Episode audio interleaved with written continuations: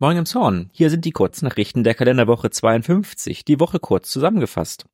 Zunächst möchte ich mich bei euch entschuldigen oder beziehungsweise um Entschuldigung bitten, dass hier auf diesem Kanal so lange keine neue Folge mehr erschienen ist. Ja, das ist jetzt mittlerweile ein halbes Jahr her, dass das letzte Mal die Kurznachrichten erschienen sind. Das tut mir leid. Zum Hintergrund, ich habe mich beruflich ein bisschen verändert und ein bisschen weniger Zeit. Deswegen auch. Und man zieht ja Silvester immer so ein bisschen Resümee. Und bei mir war es jetzt tatsächlich der Fall, dass ich sehr schade finde, dass der Podcast so hängen geblieben ist. Und das hoffe ich, dass es bei euch auch so ist, dass ihr den Podcast vermisst habt. Und deswegen habe ich gedacht, machen wir heute einfach mal eine neue Folge. Sie wird aber ein bisschen anders sein. Es wird sich ein bisschen was ändern, auch im neuen Jahr. Das hat es in der Vergangenheit ja auch immer mal wieder. Und jetzt lass uns einfach mal zu den Themen kommen. Nach Informationen der Holsteiner Allgemein ist im nächsten Jahr nicht damit zu rechnen, dass es zu Verbesserungen im Emsonner Stadtbusverkehr kommen wird. Der Kreis Pinneberg sagte, dass jetzt erstmal andere dran sind, denn äh, in Emshorn hat sich ja in der Vergangenheit mit der Übernahme der KVEP viel verbessert und zuletzt wurde auch zum Fahrplanwechsel eine neue Buslinie eingeführt. Das ist die X99, also die Expressbuslinie 99, die von Uedersen kommend dann über den Heidmühlenweg zum Kreishaus fährt. Das ist montags bis freitags der Fall. Wo aber keine Verbesserung in nächster Zeit anstehen wird, ist definitiv bei der Anbindung des Gewerbeparks in der Heinrich-Herz-Straße. Wie gesagt, da sieht der Kreis Pinneberg erstmal andere Prioritäten im Kreisgebiet und schließlich ist der Kreis Pinneberg ja auch derjenige, der für den Busverkehr zahlt. Einbruch in Seniorenheimen. Frühen Morgen des 22. Dezember wurde ein Spinde in der Esmachstraße aufgebrochen. Hier ist die Seniorenresidenz Lindenpark ansässig und das Personal hatte morgens gegen 4 Uhr Geräusche aus dem Keller gehört. Dort sind halt die Spinde untergebracht und die wurden aufgebrochen. Zwei Täter konnten auch gesehen werden.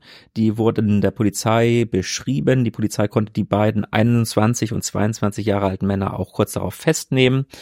Es wurde vermutlich nur Weinflaschen entwendet. Den Rest konnten sie, die beiden wahrscheinlich nicht gebrauchen.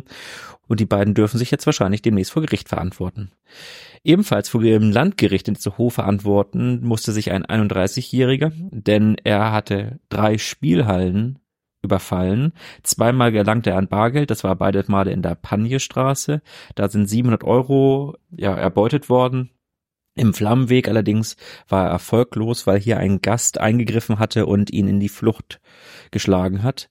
Der Prozess begann am 22. Dezember. Es geht im neuen Jahr weiter am 9. Januar und dann wird wahrscheinlich irgendwann auch das Urteil erwartet.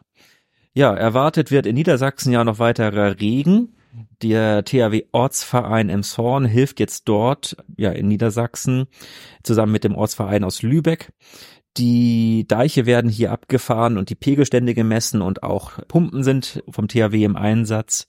Zuletzt waren die Pumpen des THW ja in Rabesenbeek im Einsatz, denn hier wurde Wasser in die Krückau gepumpt, nachdem das Schöpfwerk ausgefallen war. Mittlerweile wurden sie hier aber von zwei Ersatzpumpen aus den Niederlanden abgelöst. Ja, insgesamt haben die Rettungskräfte jetzt natürlich den Jahreswechsel vor sich, den, auf den bereiten sie sich vor. Es ist die arbeitsreichste Nacht im Feuerwehrjahr, sagte Britta Stender den Emsonner Nachrichten. Im vergangenen Jahr wurde ein Feuerwehrmann im Eichenkamp mit einer Schreckschusspistole bedroht. Der, dieser Mann stand jetzt mittlerweile auch vor Gericht und hatte sich dort auch ernsthaft bei dem Kameraden entschuldigt, sagte Britta Stender. Es war auch wirklich keine Larifari-Entschuldigung, betont sie. Kurz darauf brannte es in der Silvesternacht im letzten Jahr, ja, im Burghorstweg. Da konnte der Bewohner zwar zunächst aus dem Obergeschoss gerettet werden, starb dann aber später im Krankenhaus. Die Stadt Emshorn weist nochmal darauf hin, dass Feuerwerk in der Nähe von Reddach und Fachwerkhäusern nicht abgebrannt werden darf. Das ist auch in der Nähe von Kirchen, Alters- und Kinderheimen nicht gestattet. Eine genaue Karte findet ihr über den Link in den Show Notes. So bleibt mir hier an dieser Stelle nicht mehr viel zu sagen, als mich bei euch für eure Aufmerksamkeit in diesem Jahr zu bedanken und euch einen guten Rutsch zu wünschen und einen erfolgreichen Start ins neue Jahr 2024 zu wünschen.